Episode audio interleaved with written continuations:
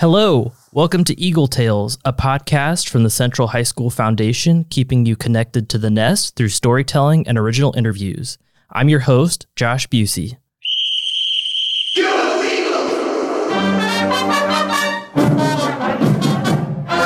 Before we get started, though, a little bit about the foundation.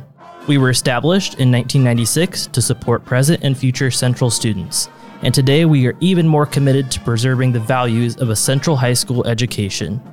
The foundation supports the school through many activities, like building relationships with alumni, fundraising, student scholarships, teacher classroom grants, and a lot more.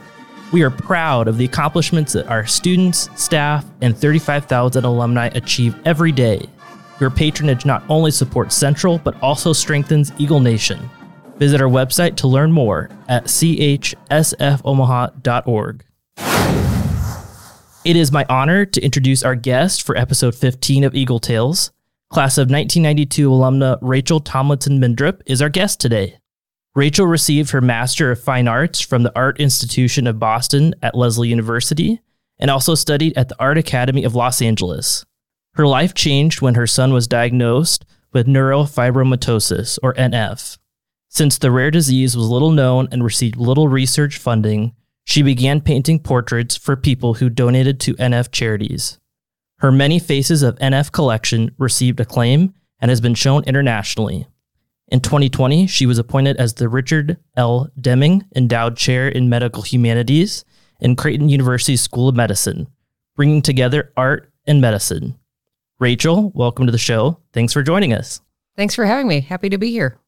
As you know, I like to start every episode of Eagle Tales by giving a guest the opportunity to introduce herself to our listeners. So, Rachel, tell us a little bit more about yourself and where you grew up in Omaha. Well, I grew up in the Dundee neighborhood, so I went to Dundee Elementary.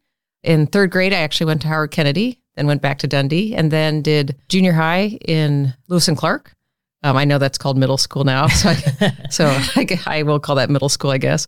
And it was a little different back then. We did junior high from like seventh through ninth, mm. and then um, did tenth through twelfth at Central. I know that's different than how they do it now, but back in the day. So not as many kids at Central than when you were there, if it was only yeah, grades well, ten through twelve. Yeah, when I came in as a as a in tenth grade, they had actually already had a freshman class, so it was all full. I think I was the first class that, or our first graduating class, where Central actually had a, had students for all four years. So wow, okay. When you were at Central, you were involved with Latin Club and Junior Cat Classical League. What do you remember about your time as a Central Eagle? Um, so yeah, if bring up Latin Club, that's definitely a unique thing to Central that I didn't really at the time realize was so unique to Central, but uh, I loved Latin, and yes, Latin Club.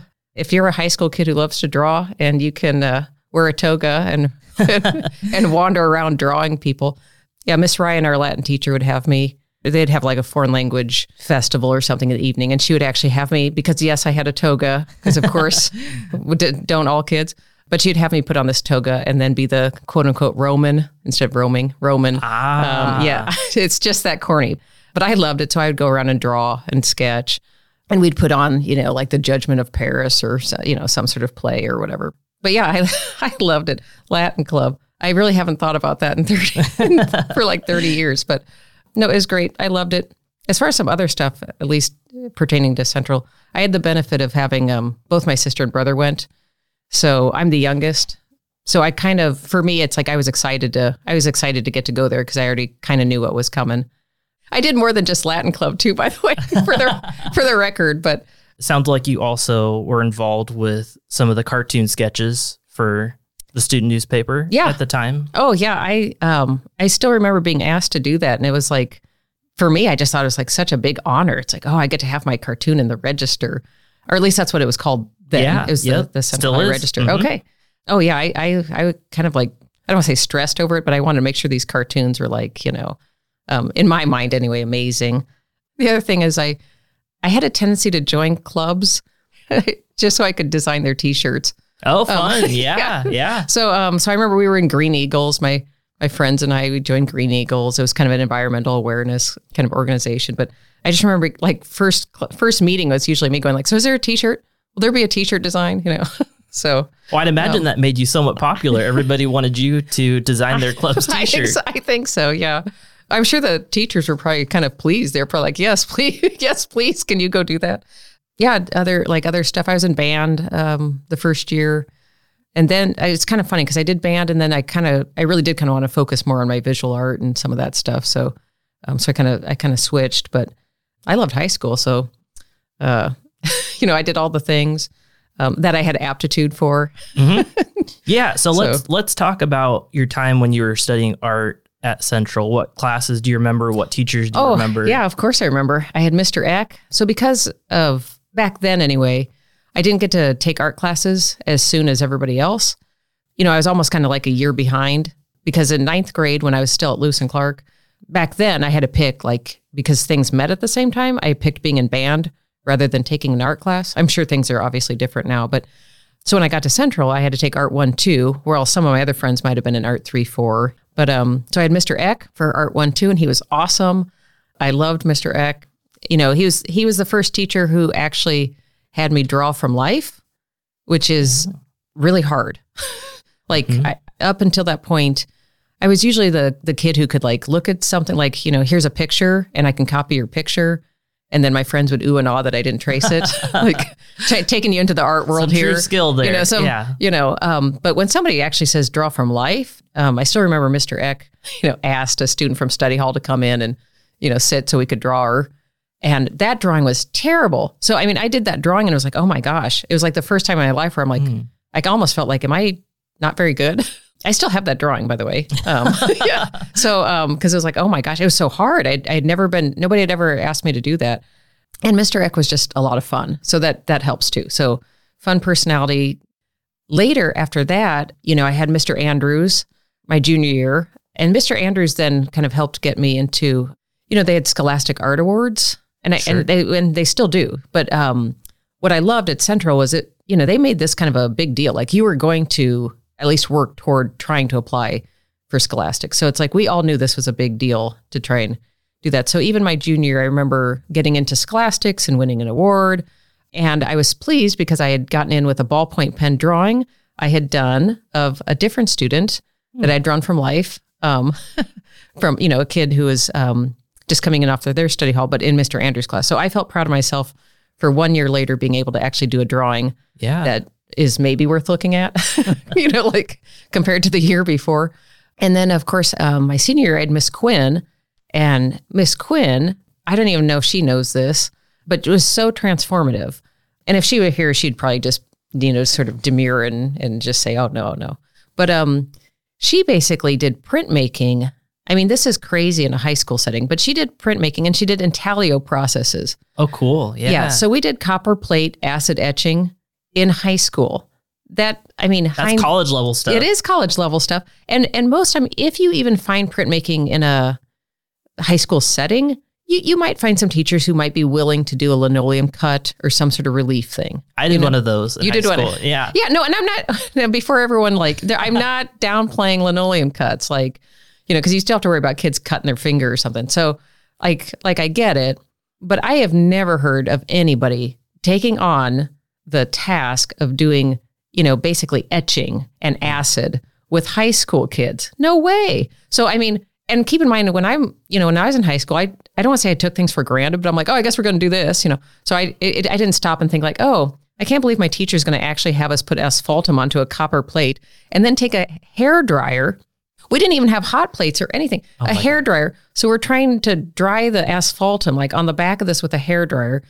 It is so, um, I don't want to say like cobbled together, like creative, like her creative problem solving to just even introduce this technique is just crazy. And I loved it. So I loved printmaking. And so I, I do printmaking now too, even though I'm, I paint, oh, okay. of course, mm-hmm. but you know, the students at, at Creighton will find me over in the, you know, on, on fall break or Christmas break or summer or whatever. I'm over in the printmaking studio doing acid etching because that's what Miss Quinn taught me way back in mm. high school. And once once you kind of learn these different techniques, it's like, oh my gosh. But, you know, the flip side is we're in a university setting where I have the, like all the proper stuff. Like, you know, like it's not so hard to do an etching when you've got a printmaking studio and you've you've got all the tools. A lot harder when you're a high school teacher with a bunch of high school kids, you know, like and hair dryers and stuff. And so even my senior year, all the faculty at Central would work to help us all get portfolios ready. So They helped me get my art portfolio ready. They, like I said, helped me submit. With Miss Quinn's assistance and help, um, I won, you know, some of those gold keys from Scholastics. And then I ended up winning a national gold key my senior year um, with my printmaking. And even that was a lithograph that wow. Miss Quinn did with me. I mean, how many schools do you know are doing lithography? Jeez. So, um, yeah. And like I said, that there's a part of me that's like, I didn't realize how amazing this, well, I did, I loved it. But I mean, I don't know if I realized how amazing what she and, and the other faculty were doing there. I think I just assumed, like, this is what you do in high school. And then when you leave and you graduate and you look back and you're like, wait a minute, you know, other schools are not doing that. So, well, yeah, we hear all the time, still hear about students who graduate from Central, then they get to the college setting and realize that some of the classes they were taking in high school were harder oh, yeah. than what they were taking in college, or college was kind of, yeah. Oh, well, yes. And that, that's actually, I mean, beyond my art classes, I, I took all the A P classes. And so, you know, when you're in high school, they're telling you, oh, we're preparing you, we're preparing you. And it's like, okay, so I got to do all these A P classes so I can really be prepared. And then to go to college and realize that, yeah, my A P courses were more intellectually stimulating than several of the ones I took, you know, in undergrad, I think sort of speaks volumes for the Central faculty and and the curriculum development and um, and just just the faculty in general and their personalities. And as far as um, I mean, beyond the art department, I mean, one of my favorite classes at Central was definitely A P American History. Doctor Blanke, or doctor, sorry, I'm, I've been in the world of academia too long, with Mister Blanke. But um I absolutely loved that class. Back then, you know, we had a little um, intro to American history in eighth grade, you know, mm-hmm. maybe read Johnny Tremaine or, you know, whatever, but, you know, think think back, you know. I, truthfully, as a kid, I always kind of found it a little boring, American history, until I took Mister Blanke's class. Mm. And I went from a kid who was just like, you know, I'll take the class because my friends are doing it, and to loving American history. Mm. And I still do. And I still remember this stuff Mister Blanke taught. And I think it's because rather than sort of this rote memorization of, you know, battles and elections and territorial expansion and whatever, he would give us a list of every single election and then what the slogans were and then what, like, kind of, I don't want to say what the, like, gossip was, like, you know, but like, you know, when you can start getting into like what was actually happening in eighteen forty-four and what was kind of the nitty gritty. I mean, it was fun for me. So it's like, I think he had a way of teaching it with putting like the, I don't want to say like the human element in there, mm. um, but made it, I don't want to say it was more of a story or a narrative. And so he'd give us these slogans. I still remember the, you know, if we poked him in forty-four, we'll pierce him in fifty-two. That's, I mean, I'm still remembering stuff from my A P, but like he would, re, you know, tell us these stories and stuff. And it's like. Um, you latched onto it. Oh, I did. I, yeah. I loved it. But I think for me too, I also love narratives and stories. So that, that style of teaching really made, made history come alive. And when you think about it, if you're a visual artist anyway, I mean, you, you need these different subjects to actually draw and paint from anyway. So the more well-rounded are, the more you'll actually have something to draw from to actually make your, your visual art. But yeah, I love that one. Like I said, of course, Latin. And I, I took A P English with Mister Daly. I loved that. You're naming a lot of oh. Central legends. Yeah. You've, I, I have to think I'm not the only one who loved Mister Blankley, Mister Daly. Trying to think more of my senior year. Um, like I said, of course, all the art faculty I loved. I'll, of course, naturally, I'll go home and be like, why didn't I mention so-and-so? Um, That's the way it goes. That's but, all right. Um, yeah, and, and the fact that we had so many doctors, like my junior year, I had Doctor Shaver. I can say that I did not enjoy reading Moby Dick, even though I feel like there was a lot of stuff at Central that they did for our benefit and our growth. And But even to this day, I'm probably not going to recommend that book unless you're an English major.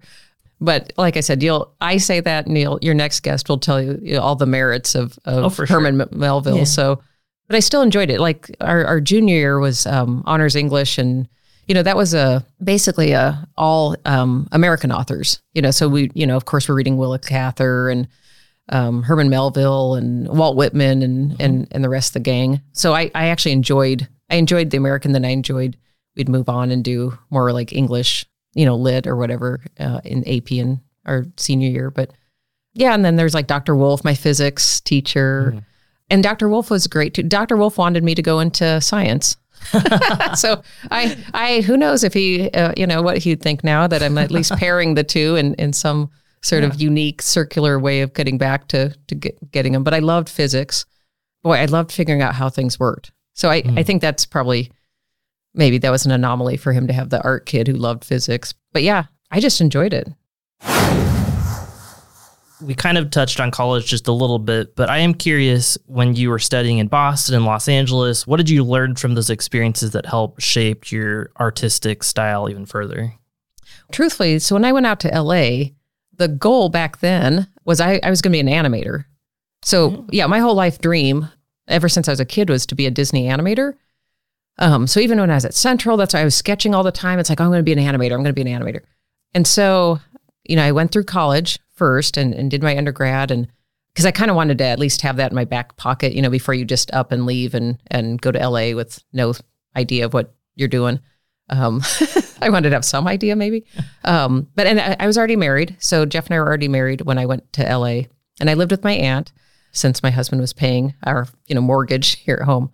So I went out there um, and I went out to L A to become an animator and learn animation. And I did, and I did mm. that. And while I was doing that, I kind of learned I'm not very good at that.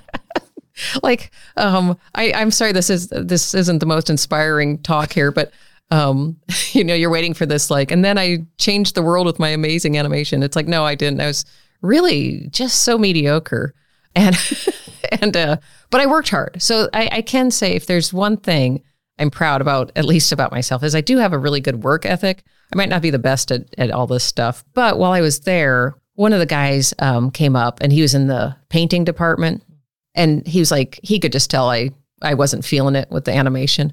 And so he pretty much told me, he goes, I'm going to get you out of that department. And I was like, oh, I can't, you know, this is my life's dream. I, I'm like trying to convince myself. So because of my mentor at Disney, he's like, I don't think so. So he kind of yanked me out of that department and said, I'm going to teach you how to paint. Mm. so so when you, you go from trying to be an animator to like doing background painting for animation. Mm. So I learned how to paint because I was learning how to just paint backgrounds for animated films.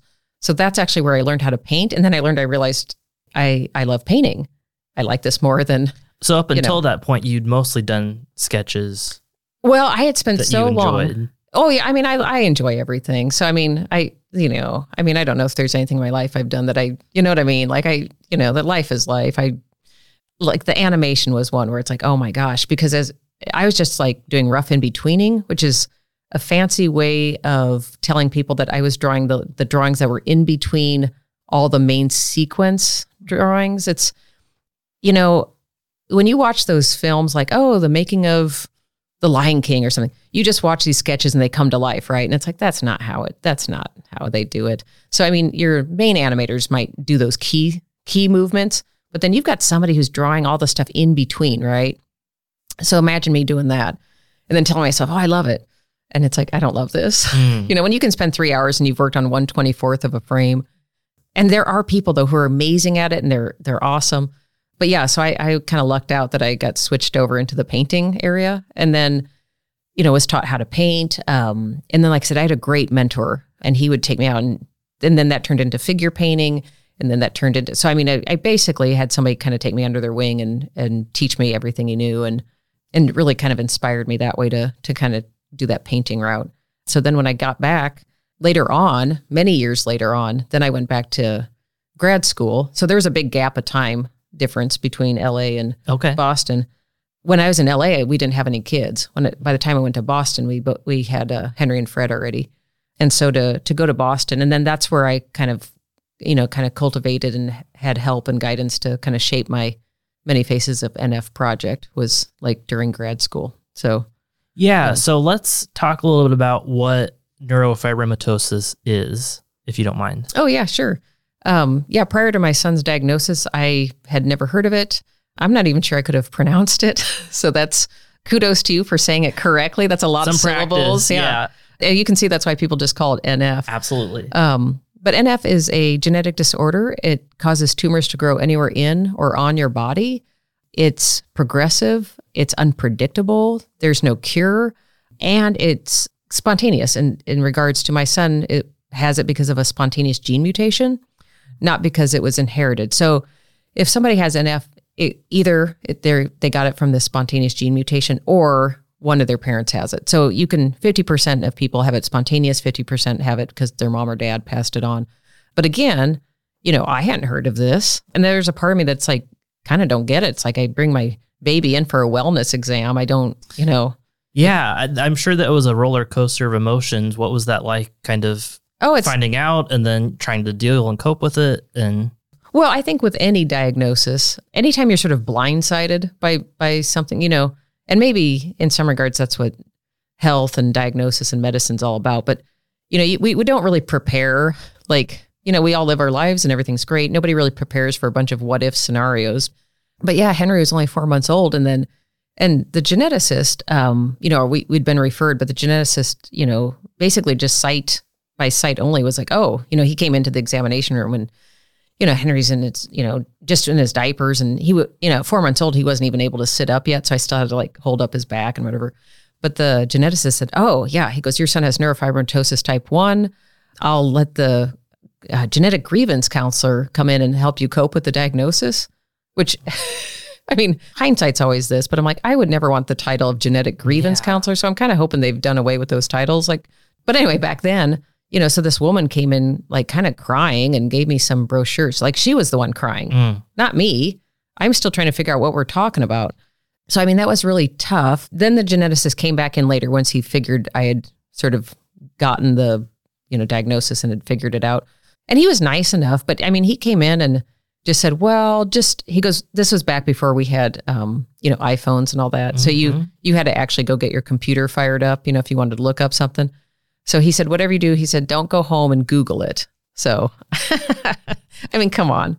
So of course, um, Naturally. Naturally. I mean, just as anybody would. Of course, I I mean, I couldn't get home fast enough to get the computer up.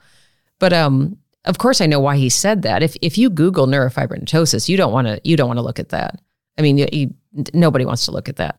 And of course, you're just going to see all these worst case scenarios of people with mm-hmm. completely disfiguring plexiform tumors um, and just covered with the cutaneous ones. You know, I mean, just basically you're going to you see all that. And And N F doesn't really work that way. So this is a really lame analogy, but it's kind of like a buffet with all these kind of things that could go wrong, but you're not going to get them all, right? You mm-hmm. might have a this, that, and maybe some of that over there, but you're not going to you're not going to have everything.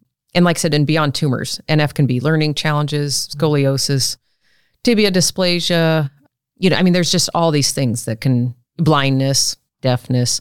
So, you know, there's just these different things, different manifestations, but you're not you're not going to get every single thing. It's it's unpredictable, but it's varied.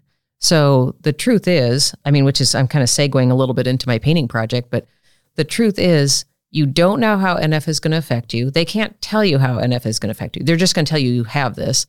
And so every day is going to be a little different than the day before. Um, and my son's journey has definitely been that way.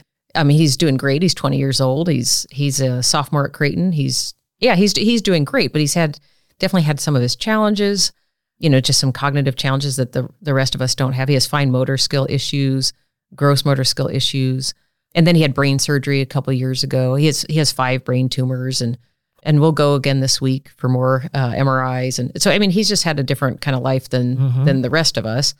You know, and when he was little, like in, even when in, ele- in elementary school, he just assumed all the kids went in for brain M R Is, mm. you know, and it's like, well, not really. But he also does really well with all that. But but again, you kind of have to be on it because, it, like I said, it can change and, and that kind of stuff. But as far as the painting project, the reason I started doing that was, I don't know, everybody copes differently. But initially when, you know, my husband and I were told about N F and Henry has this and some of the cognitive things and even, I mean, fine motor skill. I mean, it's really hard for him to like use scissors. You know, mm. if you think of, or tie your shoes, I mean, things that I don't want to say the rest of us kind of take for granted, but. But we you know, do. But I mean. Yeah, I mean, I, I do. Um, but it just takes him a little longer and he has to kind of really think about how to make these movements and stuff. But when he was in kindergarten, you know, I, I went in for parent teacher conferences and I hadn't told the school, I didn't tell anybody that he had N F because I thought, you know, there was a part of me that was like, I didn't sign up for this. So I, we're just going to raise him, you know, like, let's just kind of forget about N F or whatever, which sounds really. Uh, I mean, I don't know. On one hand, that sounds like, oh,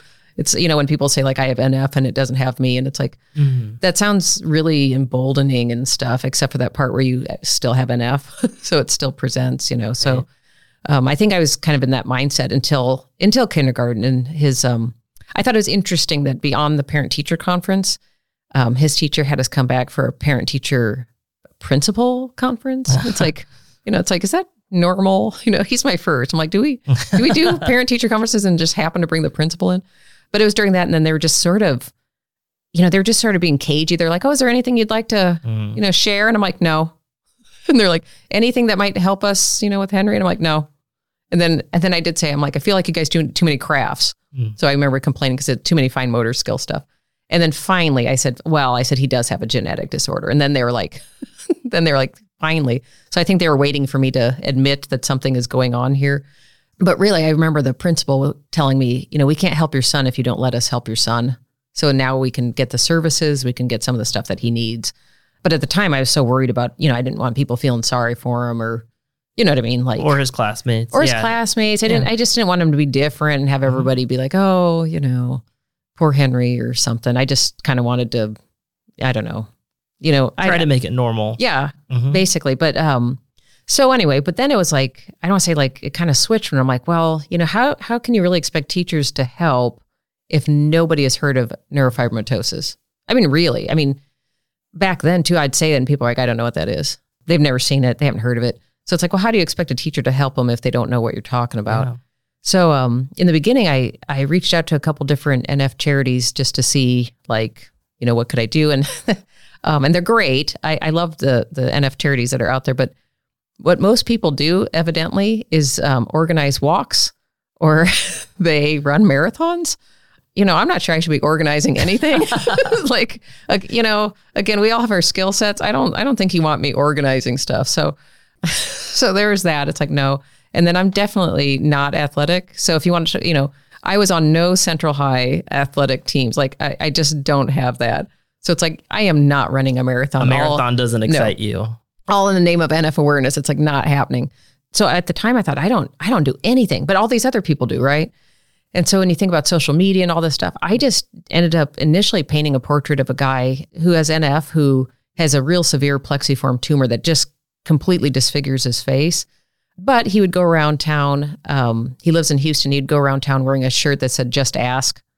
um, Cause you know, he knows that you're good wondering humor about it. Yeah. And then he has these little cards, like business cards that explain what neurofibromatosis is in his back pocket. So if you ask, like he'll, he'll hand you the business card and you can learn why his face looks like that. So I thought, well, his name's Reggie. And I thought, you know what? I don't do anything, but, but Reggie does. And really, when he does that, besides helping himself, he's obviously helping Henry and, you know, my family. So I just did a portrait as a thank you. And he made it his profile picture on mm. Facebook, um, which I know that doesn't sound like amazing or interesting. But but then Reggie was the one, he said, you know, he goes, I'm not the only one raising awareness. Yeah. You know, I've got some friends that have N F. And so I did a couple more. And then a mom reached out and said, you know, I, I saw these profile pictures and I was curious, you know, would you ever paint someone whose kid has N F, like if the parents raise a lot of awareness, you know, so she and her husband are raised, you know, raising awareness. Uh, would you paint her daughter before she loses her hair to chemo? Her daughter was like maybe six. And so I said, yeah, I can, you know, I can do that. And then I always think this is the funny part. It's like, you should just know where this is going. So once you get a mom involved in anything, it's, you know what I mean? It's like the power of like moms, you know, organized moms, you know. Look out, man. Yeah, moms are, mom, we're always on a mission. And dads, you know, but like, you know, it's just one of those things. So um, after I painted um, that kid's portrait, it's like then then all of a sudden my Facebook, you know, kind of just exploded. Um, and I got all these requests. Mm-hmm. So much so that it's like, I can't actually paint. I'm sure you'd like to. Yeah, but yeah, but I mean, there's not enough time. Yeah. Um, so... Yeah. And well, an N F affects one in three thousand. So even though it's classified as a rare disease, it's actually really common, mm. like it, comparative to other diseases. So, I mean, you know, it's more common than Huntington's and M S and cystic fibrosis, like all together. Like, but, you know, these are things that we've all heard of. So it's kind of crazy that this would be more common and nobody really has heard of it. But yeah, so I started putting a qualifier. So, so then it turned into like, if, if you'd like a portrait of your loved one who has N F or you have N F, you know, you have to donate to an N F charity. You know, there's there's a couple really good N F charities that kind of do different things, but you pick whichever one you like, you send me the receipt, I'll paint the portrait, we all win. So that's what I was doing for years. And it was kind of nice because it's kind of this behind the scenes fundraising effort, which mm-hmm. for me, I prefer it. I don't want to go around asking everybody for fifty bucks. Mm-hmm. Like I'm just not that person. So I guess I, I guess anyone listening knows to not ne- never look, never ask me to take over your fundraising platforms because I'm going to be like, I, I don't want to ask anybody. I don't want. But at the same time, it was kind of nice because it's like, well, I'm fundraising, you know, and this sort of um, indirect method raising funds for the different N F charities. So it's kind of nice. And then, and then, and those were just watercolors. Mm-hmm. I mean, so they're, you know, I mean, I don't know. They take me like maybe six hours or something. Okay. Not, you know, that not super long, you know, but then I decided to, when I went to grad school, I was, I was starting this and I worked with the faculty there and kind of switched over to doing oil paintings just because as, as we all know, oil paintings are what we think of when we think of somebody's legacy cemented, mm-hmm. you know, you go into a building, it's like, well, the donor is probably going to have their portrait painted in oil, right? Mm-hmm. Instead of just a photograph. So I don't mean just a photograph. Photographs are awesome. I just mean that we don't have as much history. So photography is just still a relatively new, mm-hmm. you know, medium. I mean, it's only been around since like eighteen sixties ish. So, so um, as opposed to oil painting or bronze, you know, I mean, things that we have this sort of like, I guess, timeless, like we, we know that they'll last. So, um, so then I thought it is kind of cool. It's like, I get, I get to mm-hmm. decide whose legacy is cemented in oil paint, you know, for years to come. So talk a little bit about how you decide things such as the pose that somebody's in for that, that painting that you're going to be doing, or like, because I've seen some of your work and it feels very intentional that you've made some decisions on how you want the subject to appear when you're painting them. How do you go through that process? Um, it's very collaborative. So the truth is together. So we decide together. So if I'm going to be painting your portrait, I would actually want to know, like, how do you, you mm. know, want to be depicted? Do you want to, and it's interesting to me what people, it can be at work. Like, do you, or do you take pride in what you do as a job? Do you want to be uh, depicted that way? Is it a hobby? Like you, um, or is it just a fun thing? Like I, I actually did a painting of a gal throwing a water balloon, um, which that's fun. Yeah. And, you know, and I thought, seriously? Um, but it's because she loves her neighborhood um, picnic every year. So every year they have a neighborhood picnic where they throw water balloons and stuff. But for her, that's one of the like best times of the year. So she wanted her painting to kind of be in that kind of happy space, as opposed to like, what do you do for a job or what? It's always up to the person. And then I'll do a sketch. So I, I never do this thing where I just unveil a portrait and hope that you like it. And surprise. Oh my gosh, no way. Um, I always see that stuff too. On, you know, and you know, when they always see these unveilings and they like take the curtain off and it's like, oh, come on. And then these people, it's like, well, do you have to just pretend to like that painting? You know, like I don't take those sort of gambles. So I feel like they're very collaborative. I don't, I don't sign the paintings either. So I, okay. Yeah. So I don't, I don't put my signature on them only because you might say that that's just kind of corny, but portraiture for me is always a three-way conversation. So I'm always painting the subject for the public's consumption. So it's a triangle, right? Um, I'm painting you and the way I see you and, and that kind of stuff, but really it's for their consumption. So it's a three-way kind of thing going on. But if I slap my signature on there, then the public's going to sit there and always be reminded that your portrait was mitigated through somebody.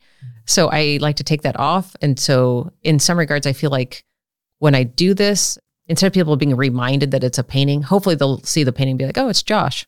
Rather than, oh, look at this pigment slathered together to represent Josh. It's, you mm-hmm. know what I mean? Mm-hmm. So I, I try to do that. But as far as like the pose, what they're doing, um, they know. And like I said, I do sketches first and, you know, they'll sort of sign off on it if they like it. And then, like I said, and we do work together. Like, not that I have final say, but like, I kind of, I kind of have final say because sometimes I'm like, I'm, you know, I mean, sometimes I'm like, I feel like that's kind of corny. Like, well, I'm sure know, they I in mean, some ways defer to you for yeah, some of the creative. Yeah.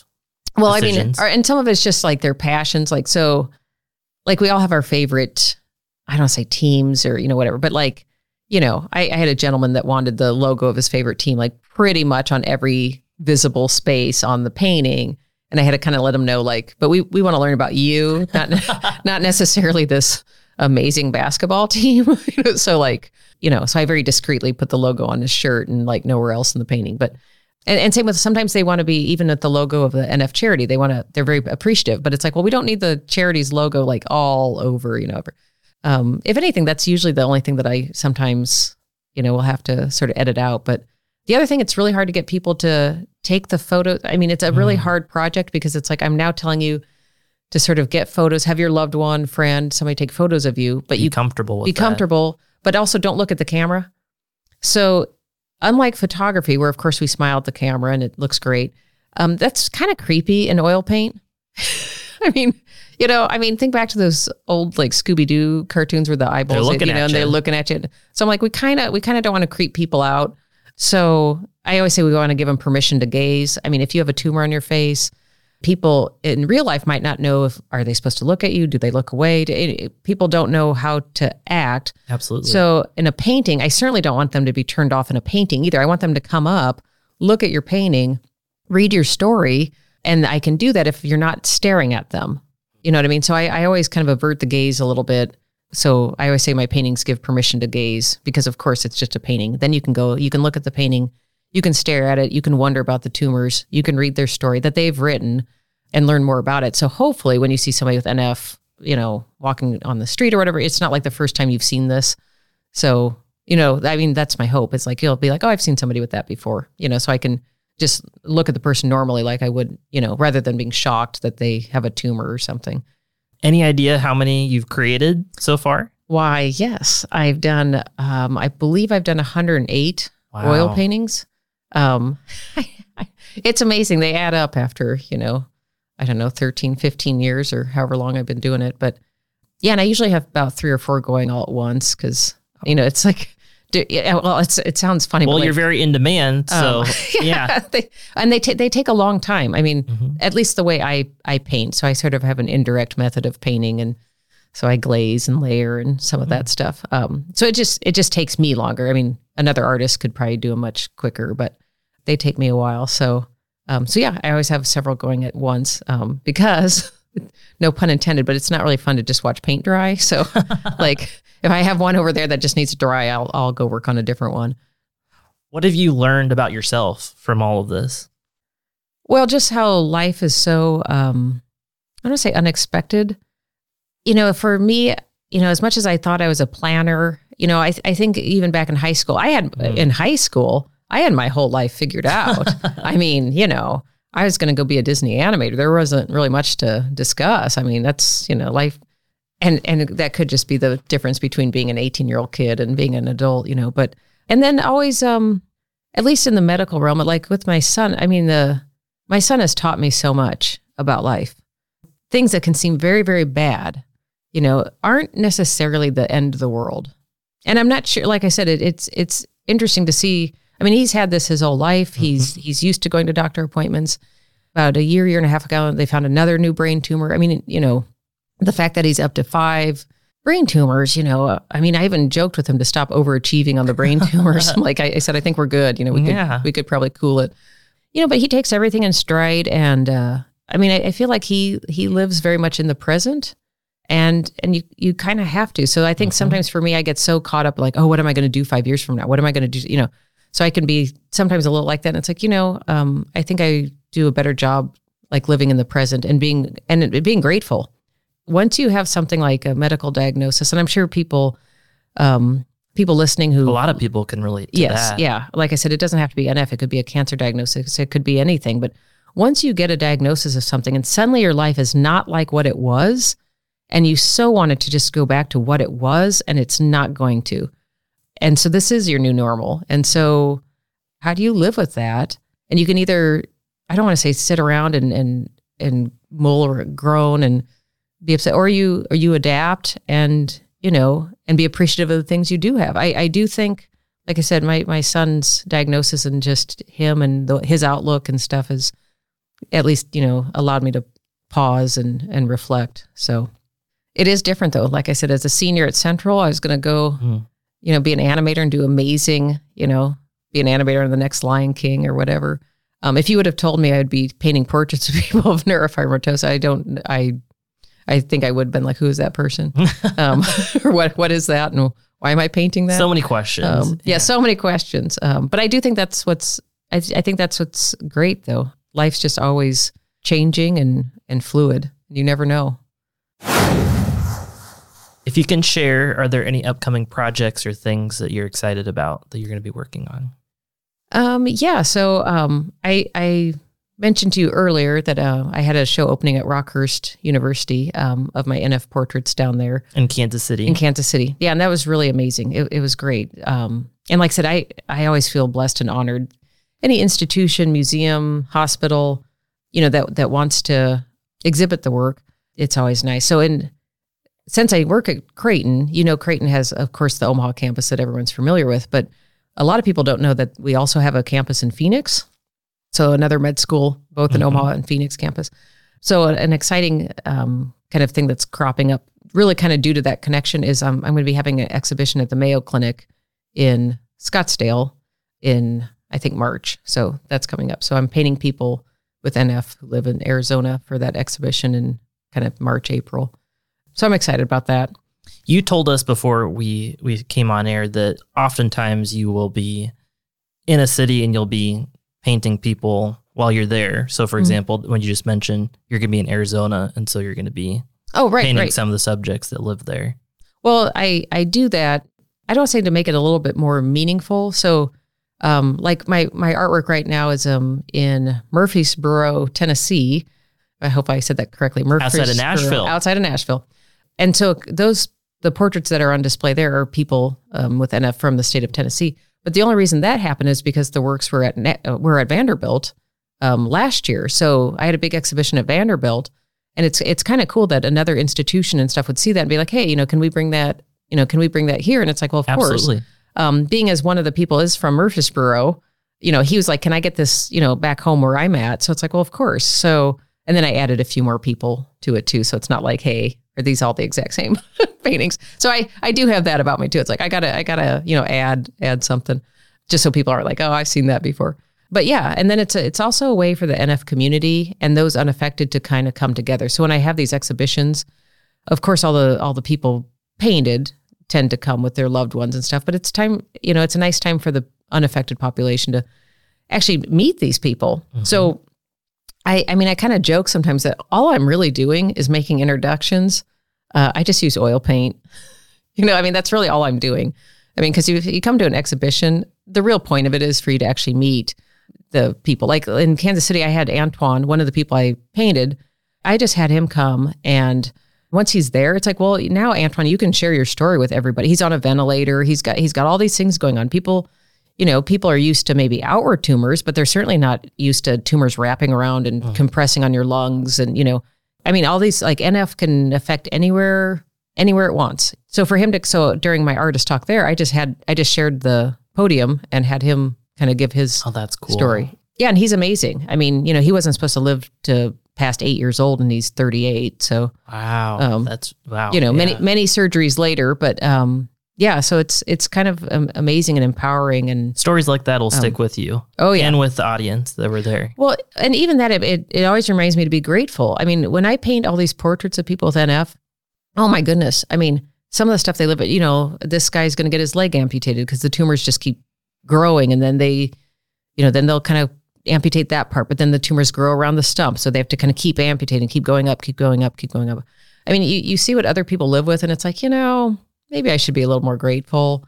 Like maybe I shouldn't complain about, I mean, so. It's a matter of perspective. Oh, it is. And I'm, I think because I'm probably reminded daily of how blessed and lucky I am and how blessed and lucky Henry is. It sounds really bizarre for me to say like, I'm so blessed that Henry just has five brain tumors, but you paint enough portraits of people with all these other challenges. And it's like, you know, I mean, mm. think about it. My son is a sophomore in college. That's amazing. What a gift. It is amazing. Yeah. You know, it's like we're not having these hardships other people are having. So, but I, I don't think that's unique to me. I, I think anybody living with either a chronic illness or some sort of diagnosis, I mean, I, I think there's just a level of gratitude that probably comes with it for most people.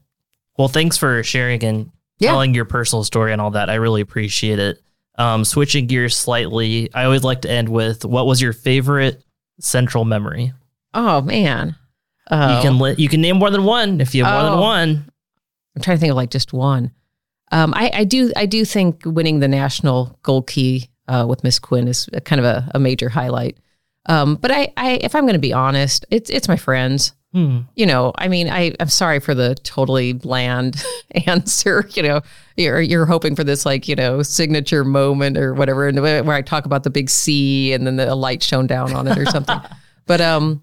When I think of high school, I really do think of all my friends. I think of my lunch hour. Like I loved having, um, I loved that instead of a cafeteria, we all sat in the, the courtyard eating lunch. And I think I was just, again, blessed. I had so many friends and so many different groups of friends, right? So I had my, on, you know, the other kids that were in the honors classes with me. Then I had my friends who were in the art classes with me and, you know, all these different, um, I don't say like friend groups that sort of, you know, even my friends in homeroom. I mean, you, you're just kind of thrown in with all these different people. But yeah, when I when I think of high school, I just mostly think of my good friends and having fun. But as a whole, like high school was awesome. I loved mm-hmm. it. I loved it so much. um, it was great. And I was supported. I mean, how how do you not when you mm-hmm. have faculty that support you? Yeah. Um, yeah. And they always did, no matter what, you know, I'd come up with ideas and, you know, when you have teachers who are like, you know, and who knows if they were like, that, you know, they could have been thinking like, that's kind of a dumb idea, Rachel. But, but when you have teachers that are like, okay, we can try and figure out how to make that work. And I had teachers that would give me materials. I mean, again, in the art world, that's huge. You can't draw or paint if you don't have anything to draw and paint on. Mm-hmm. So if you have teachers who are like, wait, I think I have some old scraps here, you know, try it on this or do. So, um, but yeah, for me, I think for me, it's my friends. I mean, I feel like I have to put in a plug for the academic rigor. I love that too. But yeah, in the end, if I, when I think of Central, I, I just think of having fun with my friends. Um, you know, we'd go to football games. We'd, we'd do all the stuff that you'd, I, I don't want to say is probably pretty typical high school stuff, but, but, and even those dances and stuff, you know. Yeah. Yeah. We, we did all that stuff. Um, and I, like I said, I loved it. Well, Rachel, thanks for coming on the show today to talk with us. We really appreciate it and best of luck on your future endeavors. Yeah. Again, like I said, thanks for having me. Once again, I want to extend a big thank you to today's guest, nineteen ninety-two alumna Rachel Tomlinson Mindrup. We hope you enjoyed episode fifteen of Eagle Tales, and we would love to hear what you thought of this episode by connecting with us on our social media. You can find us on Facebook, X, formerly Twitter, and Instagram by searching for the Central High School Foundation.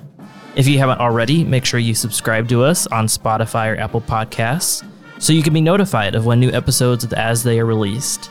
A complete library of previous episodes can also be found on our website at c h s f omaha dot org. And remember, near or far, you are always part of the Central High School family. Go Eagles! Go Eagles! ninety-two, ninety-two, ninety, ninety, ninety, ninety, ninety-two.